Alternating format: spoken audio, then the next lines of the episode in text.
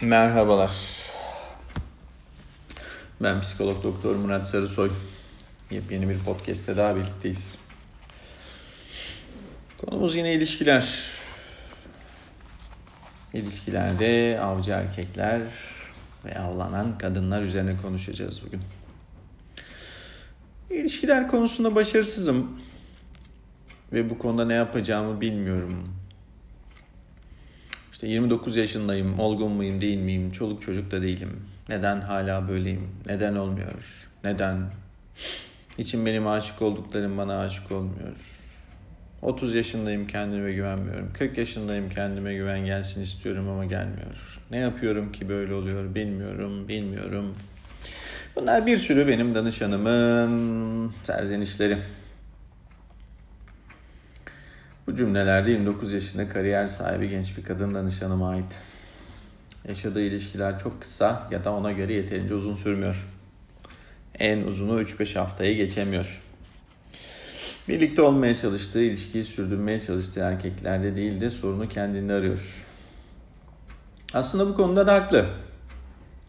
Bu erkekleri o seçiyor ve şu soruyu sürekli olarak kendisine soruyor. Bu neden böyle? Ben neden böyleyim? Neden böyle yapıyorum? Bu adamları neden böyle seçiyorum ya da neden hep böyle adamlar buluyorum? Aslında atladığı ya da farkında olmadığı bir durum var ki günümüz ilişkilerinde av ve avcı sendrom. Bir avcı kurdun ya da bir başka yırtıcının sürüye yaklaştığında titrek bacaklı hasta kuzuyu anında görmesi ve onu seçmesi gibi kendine yakınlaşan erkekler de onu kolay elde edebilir algılıyor. Gerçekte durum böyle olmasa da pek çok kendini avcı sanan erkek var. Ya da en az bir iki kez bu tipte kolay ilişkiler yaşamış olan erkek kendini hemen avcı sanmaya başlıyor. Yalan veya abartılı, kendini farklı gösteren tavırlarla karşılarına çıkan ve zayıf algıladıkları kadına yaklaşıyorlar. Bu tarz erkekler kolay ilişkilerin tadını aldıkları için hatta daha çok kolay cinselliğin peşinde oldukları için genelde kadınların duygusal olarak açık ve zayıf taraflarına saldırıyorlar.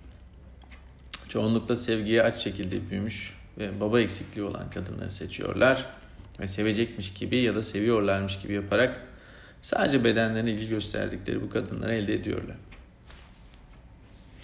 El ele tutuşmanın ya da saç okşamanın ya da masum bir şekilde öpüşmenin derdine değiller. Karşılarındaki kadınlara kasap askısındaki et gözüyle bakıyorlar. Aslında aynı bir kasabın askısındaki et gibi yaklaşıp istedikleri kısımları koparıp yemek istiyorlar.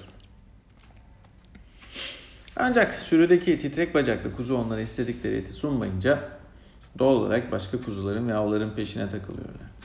Çünkü diğer bir yandan bu tarz ilişkilere bayılan, ilişkilerde kurban rolünü oynamaya alışmış ve hemen kendini bu tarz avcı erkeklere sunan kadınlar da var günümüzde. Bolca da var. Maalesef bu yüzden de bu genç danışanım gibi kadınlar ilişkilerini uzun süre yürütemedikleri için kendilerini suçlayıp duruyorlar. Oysa kendi karşılarında zaten karşılarına ilişkisi uzun sürdürmek isteyen erkek falan da yok. Yani peki ne yapalım avcı erkekleri nasıl algılayalım? Onların farklı fark etmenin yolları nedir şeklinde sorular soranlar da olabilir. İşin özü onları fark etmek ya da hissetmek de değil. Kendine güvenen ayakların üzerine duran bir kadın olmakta. Çünkü güçlü bir kadın kendine yaklaşan kim olursa ya da ne olursa olsun hemen birden ilişkiye dair aşırı umutlara ve hayallere kendini kaptırmaz. Zamanı gelince olumlu ya da olumsuz her ne tepki verecekse onu verir ki zaten kadınlık onurunu ve gururunu ezdirmeden hayır demek olumsuz bir tepki de değildir. Özellikle kısa süreli ilişkileri olan ya da ilişkilerin uzun süre devam ettiremeyen genç kadınlara benim tavsiyem günümüz ilişkilerinde yaşanan av ve avcı gerçeğini unutmamalarıdır.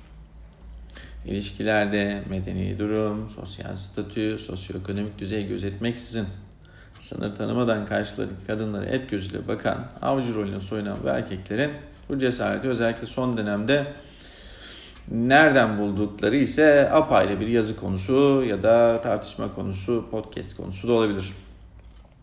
Ancak şunu söylemek isterim ki genç kadınlarımız uzun süreli ilişkiler istiyorlarsa ilişkiye çabucak kapılmadan temkinli ve mesafeli bir duruş sergilemelidirler. Sonrasında daha büyük hayal kırıklıkları ve duygusal yıkımlar yaşamalarındansa ilişkinin daha başından yıkılıp gitmesi bence daha iyidir. Çok sevdiğim bir sözün dediği gibi her gün bin kere ölmektense bir kere ölmek daha iyidir. Kendinize iyi bakın. Sevgiyle kalın, ışıkla kalın. Hoşçakalın.